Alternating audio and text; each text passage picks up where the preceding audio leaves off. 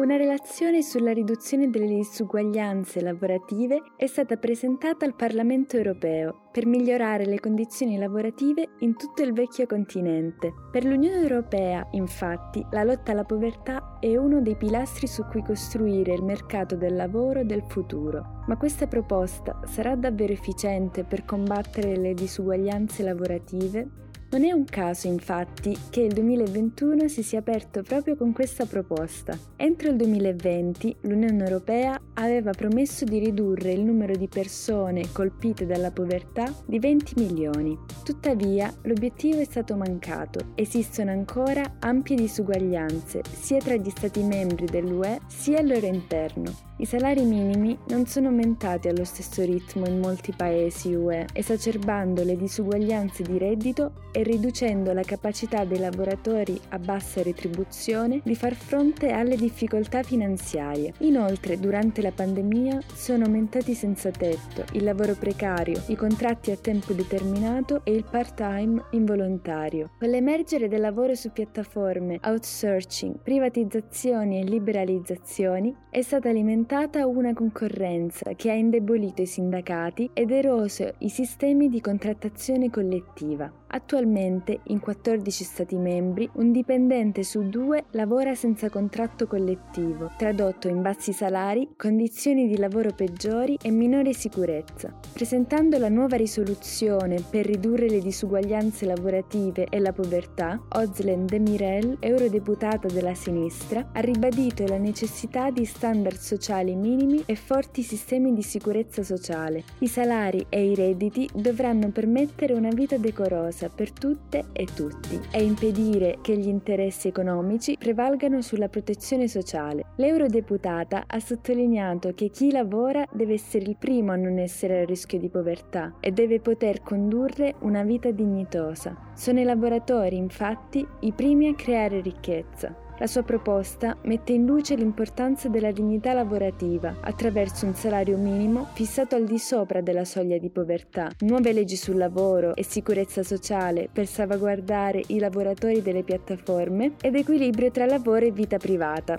Nel 2003 già Juan Somavia, direttore generale dell'Ufficio internazionale del lavoro, in una proposta per ridurre la povertà entro il 2015, affermò che il lavoro è il mezzo migliore contro la povertà non solo questo modo di pensare non ha cambiato la criticità della situazione di alcuni Stati membri, ma non ha tenuto conto di quelle famiglie UE colpite dalla povertà nonostante il lavoro. Per questa ragione la nuova proposta non garantisce soltanto l'esistenza del salario minimo, ma la necessaria prerogativa che questo sia fissato sopra la soglia della povertà. Solo così si potrà garantire che tutti possano guadagnarsi da vivere con il proprio lavoro e partecipare attivamente alla società. Il quadro legislativo relativo alle condizioni minime di lavoro dovrà inoltre essere applicato a una nuova figura, quella del lavoratore precario e atipico delle piattaforme digitali. L'appello per la protezione degli abusi dei lavoratori da parte delle piattaforme era stato già lanciato il mese scorso dalla Confederazione dei Sindacati alla Commissione europea, mettendo in evidenza le recenti sentenze sui diritti dei riders e autisti di Deliveroo e Uber, avvenute in Spagna, Belgio e Italia. I lavoratori europei dovranno ora essere coperti dalle leggi sul lavoro e dalle disposizioni di sicurezza sociale esistenti, ma anche essere in grado di impegnare impegnarsi nella contrattazione collettiva.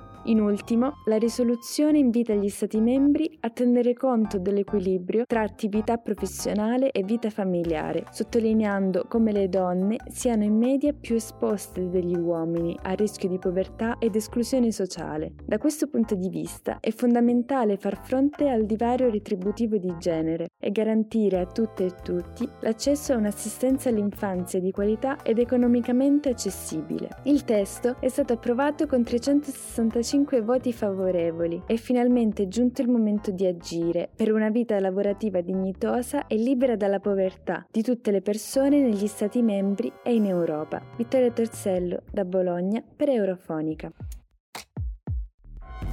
Eurofonica.